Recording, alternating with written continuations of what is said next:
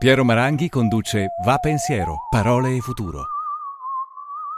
Una produzione classica HD, Sky Canale 136, in collaborazione con Intesa San Paolo.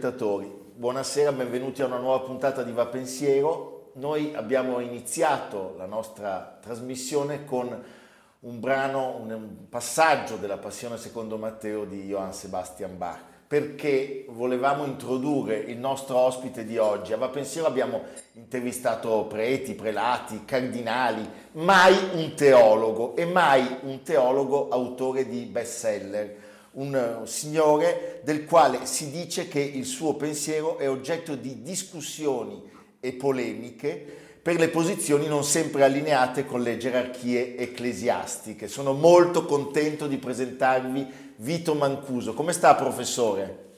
Sto bene, grazie, buongiorno, grazie dell'invito. Senta, lei ha lavorato tantissimo in questo periodo perché nel 2020 sono usciti due volumi per Garzanti, uno è Il coraggio e la paura e l'altro I quattro maestri, di cui parleremo molto oggi, non solo di questo parleremo. Lei ha fatto parte del mondo cattolico, è stato sacerdote, eh, poi è stato dispensato e ora in questo libro si definisce post-cristiano. Allora, innanzitutto, chi è un post-cristiano? Ma un post-cristiano è una persona che sente di dovere molto al cristianesimo e sente al contempo che la costruzione classica, diciamo così, il racconto classico del cristianesimo non tiene più per una serie di motivi che io indago anche in questo mio libro, I quattro maestri. Quindi senza il cristianesimo io non sarei quello che sono, ma il cristianesimo non definisce più interamente, diciamo, la mia visione del mondo, la mia spiritualità, la mia etica. Ecco, io lo, lo, dico al pubblico, i quattro maestri sono Socrate, l'educatore, Buddha, il medico, Confucio, il politico e Gesù, il profeta. Allora, lei come ha scelto i suoi maestri? E certamente ci può spiegare, lo sentiamo, che questo momento ha bisogno di maestri? Ma guardi, eh, l'umanità ha sempre avuto bisogno di, di, di maestri, sempre in un momento come questo, peraltro nel quale eh, aumenta molto il potere tecnologico che noi abbiamo a disposizione, aumenta in maniera esponenziale e non aumenta allo stesso modo la sapienza per controllare, per governare, per dirigere. Questo potere, beh direi che ne abbiamo davvero tanto bisogno di maestri saggi, sapienti. Quanto alla prima questione, come ho scelto questi quattro maestri, guardi, ce ne sono altri nella mia vita naturalmente, questi non sono i, i quattro miei maestri, no? Eh, se penso a, a, a, alla mia vita, io non potrei trascurare maestri come Dietrich Bonhoeffer, come Simon Weil, come Etty Hilleson, come il Cardinal Martini certo. e così via. Ecco. Eh, se ho scelto questi quattro è perché sono quattro maestri spirituali che sono alla base del percorso de, di tutta l'umanità. Ecco, è proprio per la loro valenza mondiale e non sono stato per niente originale perché ho, ho seguito Karl Jaspers in un grande libro, in un grande studio di, di, di questo filosofo tedesco di cui io posso dire di essere discepolo, ecco un altro maestro, Beh, un altro maestro contemporaneo. E che maestro? Eh, il, il, suo libro La fede filosofica di fronte alla rivelazione, ho iniziato a leggerlo a 19 anni, sono 850 pagine e non ho ancora finito, non nel senso che non sono arrivato alla fine, ma nel senso che, certo. ecco, eh, appunto. Ecco, e, e, lui all'interno di questo progetto, i grandi filosofi, eh, prima di parlare di Platone, di Aristotele, di Spinoza, di Kant, di Hegel, così di Nietzsche, dice ci sono quattro personalità decisive senza le quali la storia del pensiero umano non sarebbe quello che è, che sono precisamente Socrate, Buddha, il Buddha, Confucio e Gesù, esattamente in quest'ordine, che è strano perché non è un ordine né cronologico né no, alfabetico. Infatti. Eh, infatti questa è la cosa che abbiamo notato. Ecco, io ho trovato molto interessante eh, tutto il passaggio dedicato a Confucio. Le spiego perché. Perché lei mi ha dato una speranza che si attacca a una sua speranza, cioè lei dice la mia speranza è che dopo aver abbandonato il comunismo a livello economico, la Cina lo abbandoni anche a livello ideologico e torni ad abbracciare quella che per duemila anni è stata la sua teologia, il confucianesimo. Cioè, vedendo una società così iniqua e al tempo stesso così potente, così presente nelle nostre vite ormai, io poi sono recentemente stato in Cina e, come dire, ho avuto delle sensazioni fortissime, come quando si va in un altro mondo. Leggere questa cosa un pochino ha, ha placato delle mie inquietudini, perché è come vedere una, una possibilità che non è quella che viene normalmente proposta da noi occidentali, che in questo siamo molto miopi, mi sembra di capire, perché non sarà mai quella di portare lì un capitalismo fallito qui, sconfitto, morto, ma invece mi sembra una proposta veramente piena di forza e di speranza. Allora, di questo la ringrazio. Le chiedo di spiegarci il perché. Il confucianesimo, eh, ben prima che una eh, religione, c'è anche tra l'altro chi nega che il, Christi- che il confucianesimo sia una religione, religione, che nega che Confucio eh, avesse una religione una spiritualità. Io non sono d'accordo, nel mio libro dimostro come invece, pur per quanto in modo, come dire, tenue, e, e assolutamente non clericale, assolutamente non religioso nel senso classico del termine, in Confucio ci fosse una grande spiritualità, a 50 anni compresi il mandato celeste, quando lui elenca le sei tappe decisive della sua vita. Ecco, il centro è la comprensione del mandato celeste. Il cielo ha generato in me la virtù, Ecco, quindi c'è questa connessione con il divino che lui chiamava cielo, Tian, è, è, il nome del divino per eccellenza. Quindi c'è una forte dimensione spirituale, per quanto lo ripeto molto tenue. Per quanto attiene alla Cina, io non sono un esperto di geopolitica eh, contemporanea, la mia è un'intuizione.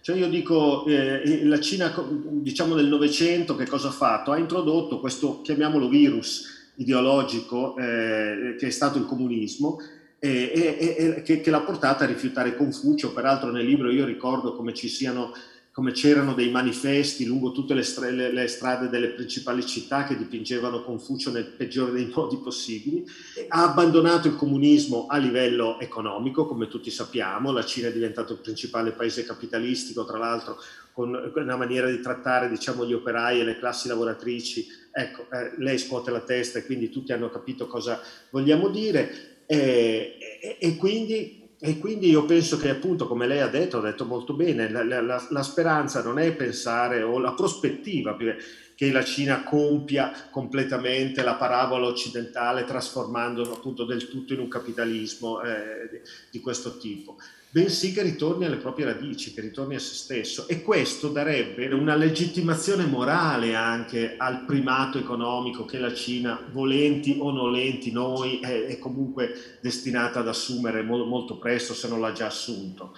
Se non l'ha già assunto. Ecco, il fatto di avere una superpotenza mondiale che non è rapace, ma che riprende a, a, al centro quell'idea di Ren, perché il, il confucianesimo nella sua specificità è questo, senso di umanità.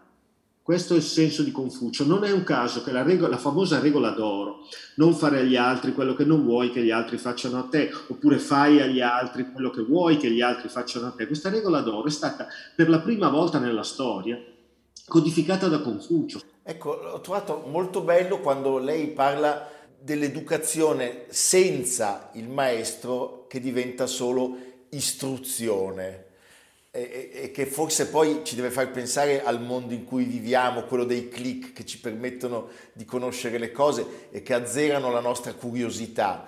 Ecco, ci spiega qual è la differenza più importante tra istruzione ed educazione? Guardi, le parole ci aiutano, sono due parole antiche, vengono dal latino eh, istruzione viene dal verbo instruere. Lei prima faceva così con la mano. Ecco, in, in. E poi la radice stru, che rimanda a strumento. Per cui instruere significa eh, eh, rendere strumentalizzabile qualcosa e l'istruzione è quella serie di discipline, di, di, di, dati che vengono immessi per rendere gli esseri umani adatti a compiere un ruolo, per essere strumenti eh, strumentalizzati all'interno della grande struttura che siamo. Il che va anche bene, non, anzi va bene, io non, non certo. ho niente contro tutto questo. Occorre però che sia affiancato dal momento eh, complementare che è esattamente l'opposto, instruere, educere e tirare fuori. Questa, un conto è in, un conto è. Certo, è, è chiarissimo. E, e, c'è tutto, no? E quindi e, e, tirare fuori. Che cosa si tira fuori? La libertà. Bellissimo, bellissimo. Un ascolto.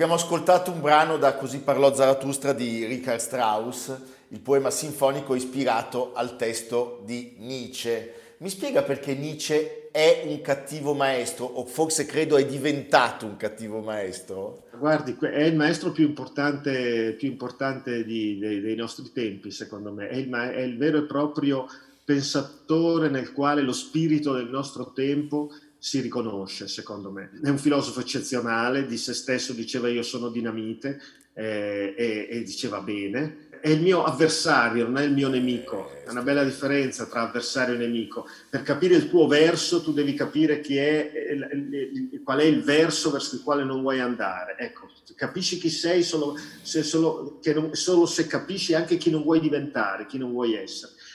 Eh, a parte che la filosofia di Nietzsche in sé è difficilmente racchiudibile in una formula sola, perché sono almeno tre i concetti apicali che la contraddistinguono, la volontà di potenza, l'Übermensch e l'Ewige Wiederkehr, l'eterno ritorno, e non sono tra di loro componibili, perché Nietzsche era fortissimo a usare il martello, non altrettanto a usare la cazzuola. Come si fa filosofia col martello? Il martellava eh, eh, con grande vigore filologico e, faceva, e, fa bene, ti purifica la lettura di Nietzsche. Quando poi però dalle macerie che il martello ha costituito devi creare, edificare, io sono figlio di un muratore, quindi queste, queste dimensioni edili sono per me importanti. Quando devi usare la cazzuola, e, e Nietzsche non ti aiuta tanto. Non aiuta tanto. cosa c'è che non... Di questi tre, di questi tre vertici concetti epicali e soprattutto la Wille zur Macht, la volontà di potenza, quella che ai nostri giorni è il capitalismo è volontà di potenza, il comunismo è stato volontà di potenza, era, era il filosofo preferito di Mussolini, vivere pericolosamente, e questo era il motto di Nietzsche che Mussolini prendeva a se stesso, ovviamente era il filosofo preferito di Hitler, Nietzsche non sarebbe mai stato né fascista né nazista, era troppo intelligente e aveva troppo buon gusto per, per, per, per diventarlo. No? Però è vero che i nazisti erano nicciani, i fascisti erano nicciani. E c'è proprio questa dimensione, lo ripeto, di disprezzo verso l'umanità. E questa è la, la, ultimamente la, questo voler andare oltre l'umano, questo, questo disprezzare l'umano, questo disprezzare l'umano nell'uomo, che Nietzsche presenta nelle sue opere, eh, soprattutto le persone più deboli, quelli che lui chiama i malriusciti, questo voler liberarsi di tutto questo. Eh, questo per me è veramente l'ha perso. Ciò certo. che, che, Ecco, ma allora guardi, mi permetto una licenza. Siccome abbiamo parlato di Nietzsche, che è un po' il veleno, adesso le chiedo di parlare di un antidoto, cioè di una persona a cui lei è stata molto legata. E sto parlando del Cardinal Martini, che per noi milanesi poi è stato un, un personaggio importantissimo, non solo per noi milanesi. Com'era Martini? Che cosa le ha insegnato Martini? Guardi, Martini per tutta la vita ha fatto, cioè per la gran parte della sua vita, eh, fece il critico testuale. Era uno che passava le sue giornate con eh, Franco Bolli di Papiro o, o, rotoli diciamo un po' più lunghi di pergamena per tentare di capire quale fosse all'interno di questi 5500 codici del, che riportano il, il, Nuovo Testamento quale fosse il testo originario. No? E tutti noi sappiamo che erano 3-4 quanti erano che, che stabilì l'edizione critica più autorevole del Nuovo Testamento. Martini fu un filologo e rimase un filologo. Quello che mi ha insegnato Martini è quello che il Buddha chiamerebbe nel primo passo del, sentiero, del nobile o duplice sentiero la retta visione. Posava lo sguardo sulle persone per capirle, per interpretare il, il, il, loro, il loro bisogno effettivo. Io l'ho sperimentato su di me, lei ha accennato al fatto che io ho avuto per un anno, sono stato prete della diocesi di Milano, consacrato da Martini, avevo 23 anni e mezzo, a 24 anni e mezzo capii, capii che, che, che, non era la mia strada, andai da Martini e sentii proprio il suo sguardo limpido su di me che si posava per interpretarmi, proprio come se fossi stato un antico papiro per interpretare quale, quale doveva essere il mio bene, quale doveva essere la mia strada. E io sentii profonda volontà di capire, che è la prima cosa è la prima cosa. Se non hai la volontà di capire che è la saggezza, poi anche il tuo desiderio di bontà può diventare nocivo. La prima cosa è disporre lo sguardo per fare una cosa che a lui, lui la ripeteva quasi in ogni discorso, discernimento. Era la sua parola che continuamente ribadiva, discernere, discernimento, che è la prima virtù cardinale, appunto, la phronesis, la, la prudenza latina, che non è la prudenza italiana, la prudenza il, il discernimento. Questo è stato Martini, un grande maestro della, della, della saggezza umana. Bellissimo. Oltre naturalmente che del radicalismo evangelico, ma la prima cosa, perché il, radis- il radicalismo evangelico, se non è accompagnato dalla saggezza umana, può fare male. E la storia della Chiesa lo dimostra. Prima cosa la saggezza umana.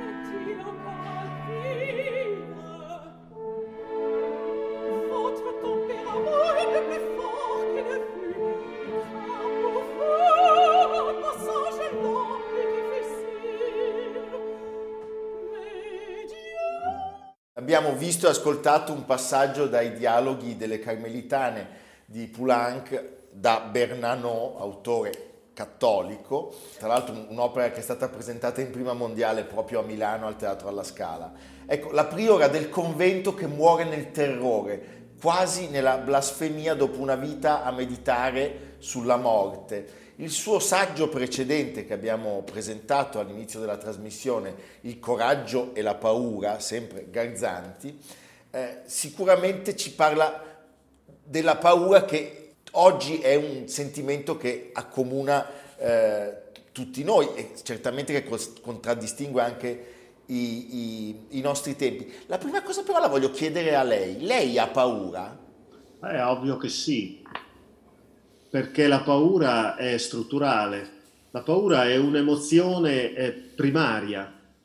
Eh, le emozioni primarie sono sei, paura, rabbia, tristezza, felicità, disgusto, sorpresa. Sono le sei emozioni primarie, che primarie vuol dire, universali, vuol dire che non c'è essere vivente, non solo gli esseri umani, non c'è essere vivente che non le prova, anche i nostri animali provano paura, tristezza, felicità e così via. E quindi fa parte del vivere, è strutturale. Uno non può avere paura per se stesso, nel senso che, come si dice, uno dice, beh, insomma, già a una certa età, i problemi economici non ne ho, però se ha degli affetti e se ha degli interessi, eh, chiamiamoli politici, sociali, eh, non può non aver paura, per esempio, per i figli, per i nipoti, per il proprio paese, per il proprio pianeta. Come si fa oggi a essere connesso con questo mondo e non avere paura? Non solo paura per sé, anche, è ovvio, ma anche paura, forse soprattutto paura per, per, per, i nostri giovani, per i figli, per, io ne ho due, lo so cosa significa.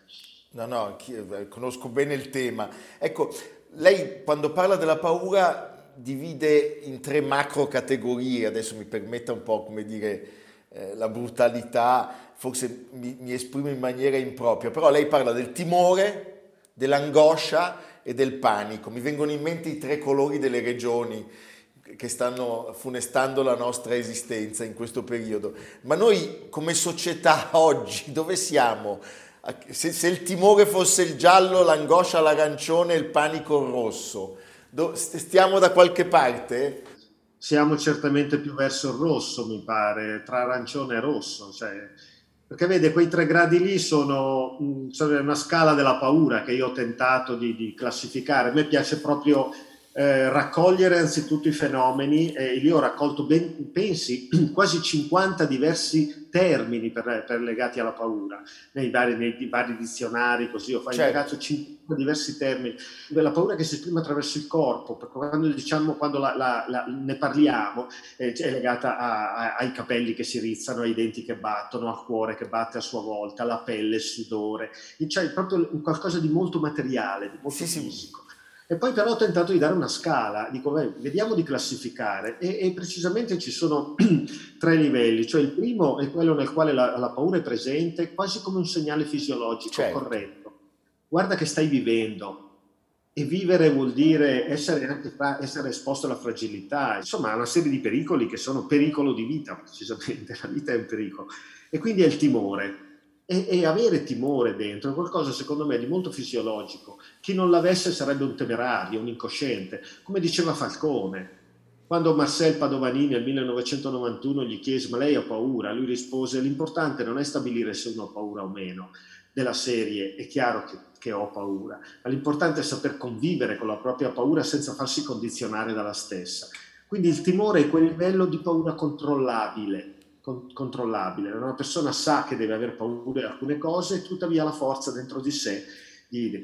Dopodiché hai l'ansia oppure l'angoscia, quando la paura è prevalente comincia a non, comincia a non controllarlo più. E tutto quello che esperisci, primi, le, le, prime impressioni, l'incontro, le novità, subito ti danno ansia, batticuore e non hai quella retta visione, cioè quella capacità serena, di, di, di quieta, di, di, vedere le cose come stanno, ma proietti la tua paura su questo, angoscia, ang, angusto, ristrettezza, ti, ti restringi, la, la, la, visione diventa stretta e, e, e, e il respiro diventa stretto. E poi c'è il panico, naturalmente siamo preda del dio Pan, il panico viene da qui, dal dio Pan, e, si è completamente fuori di sé, si è in balia, si, si è balia di altro, ogni tanto capita anche di avere crisi di, di panico certo. e non si più.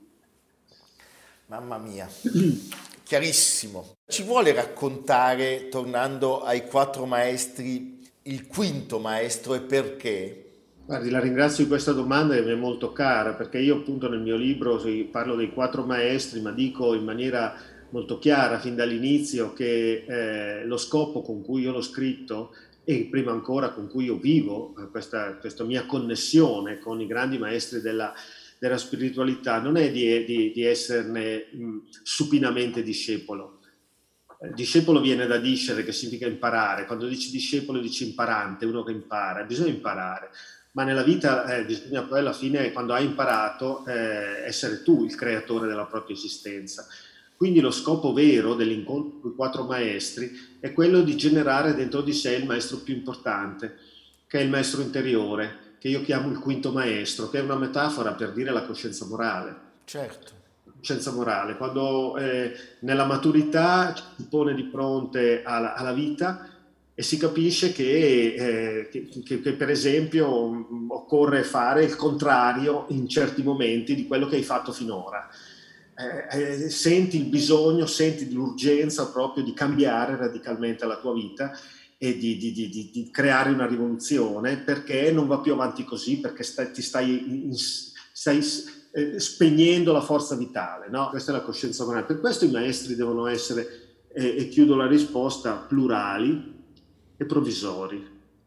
Chiaro, chiari, Questa è la nuova spiritualità che intravedo a proposito di post-cristianesimo, di quella cosa. C'è una spiritualità plurale che capisca che Gesù ha detto delle cose importanti, ma non ne ha dette altre, non, non c'è una parola sulla musica. Quelle le ha dette Nietzsche. Eh, eh, eh, ecco, le ha dette Nietzsche, ma le ha dette Confucio. No, Nel mio libro, eh, Socrate eh, a sua volta amava la musica, Confucio ha delle pagine sulla musica molto belle, dei detti molto belli sulla musica, era importantissimo per lui eh, non ha detto una parola sull'economia, e, mentre se ne ritrova altre, e, e, viceversa Confucio non ha detto altre cose sull'indignazione di fronte all'ingiustizia di cui invece ha parlato Gesù, no? nelle beatitudini, nel beati voi poveri, guai a voi ricchi, e a, con tutto quello che significa quando la ricchezza naturalmente diventa diventa sfruttamento e ingiustizia. E quindi occorre capire volta per volta, a seconda delle connessioni, qual è il maestro da seguire e soprattutto, e concludo, che sono provvisori cioè alla fine non siamo chiamati a essere discepoli, se, ma lo diceva anche Gesù, il, un, discepolo è, deve diventare come il maestro, è come il maestro, e dice vi ho chiamati amici, no. dice nel Vangelo di Giovanni, cioè l'amicizia ci può essere solo se c'è uguaglianza devo dire, è quasi entusiasmante. Posso dirlo da individuo, è, è, è entusiasmante tutto questo. Eh, lei crede che il cambiamento che lei auspicava all'interno della Chiesa con l'elezione di Papa Francesco, ricordiamolo, Papa Francesco è il primo Papa gesuita della storia della Chiesa, tra l'altro, credo, si stia attuando? È un lungo processo eh, se uno pensasse che con Papa Francesco il cambiamento auspicato nella Chiesa, quello che auspicava Martini quando nell'ultima intervista disse la Chiesa è rimasta indietro di 200 anni, ecco, se uno eh, pensasse che con Papa Francesco questo essere indietro della Chiesa eh, fosse totalmente ricomposto, eh, per, dire non è più indietro, è arrivata dove, dove, è arrivato il mondo, quindi parla e dice delle cose che eh, sarebbe deluso è un lungo processo, sta iniziando a mettere le basi, però vede tutta la questione si giocherà sul successore, se avremo Francesco II o, o invece Benedetto XVII e lì la questione vedremo come andrà a finire. Cioè, è chiarissima la risposta. Abbiamo un breve contributo.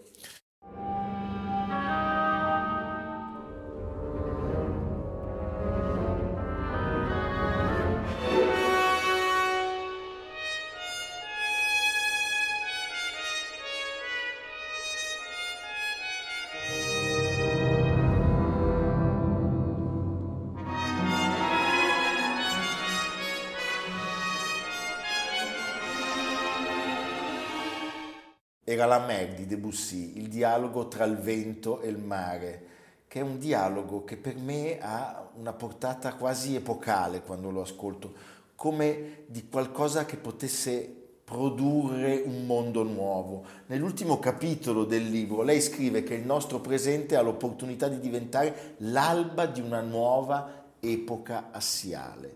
Ci spiega?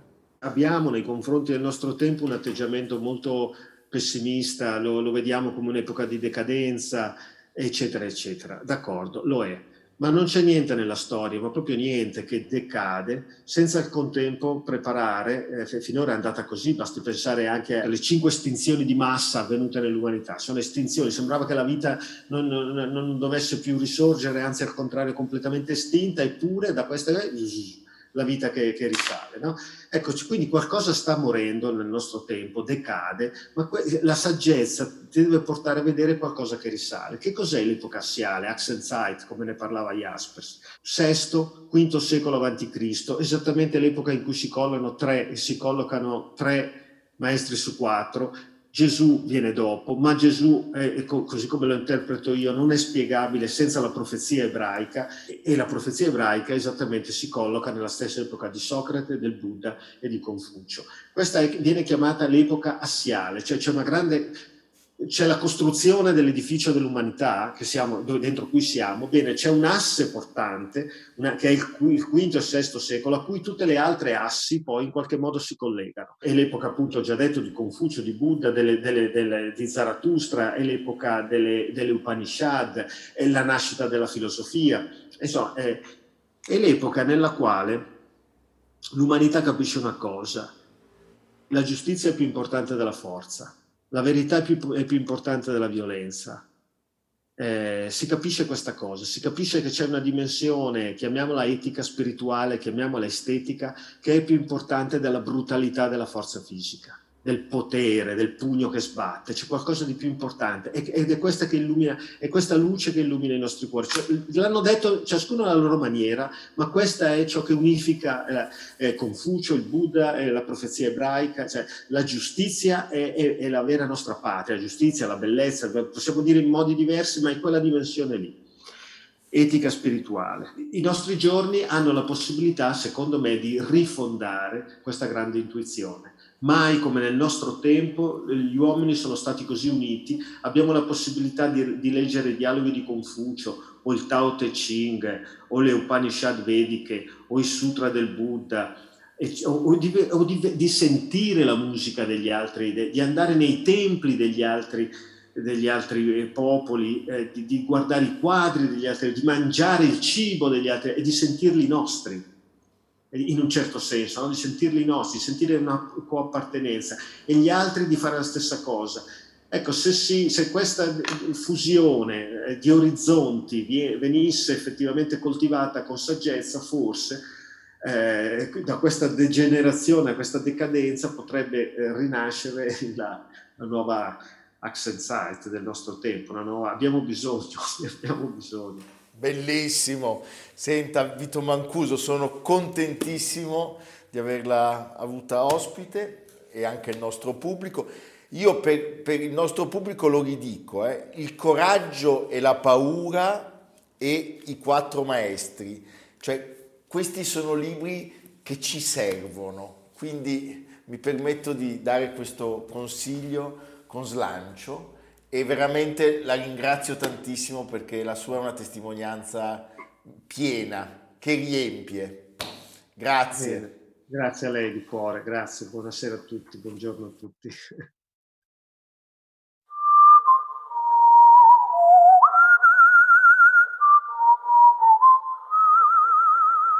Piero Maranghi conduce Va Pensiero, Parole e Futuro a cura di Samantha Chiodini e Jacopo Ghilardotti.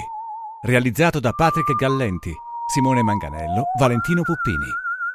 Una produzione classica HD, Sky Canale 136, in collaborazione con Intesa San Paolo.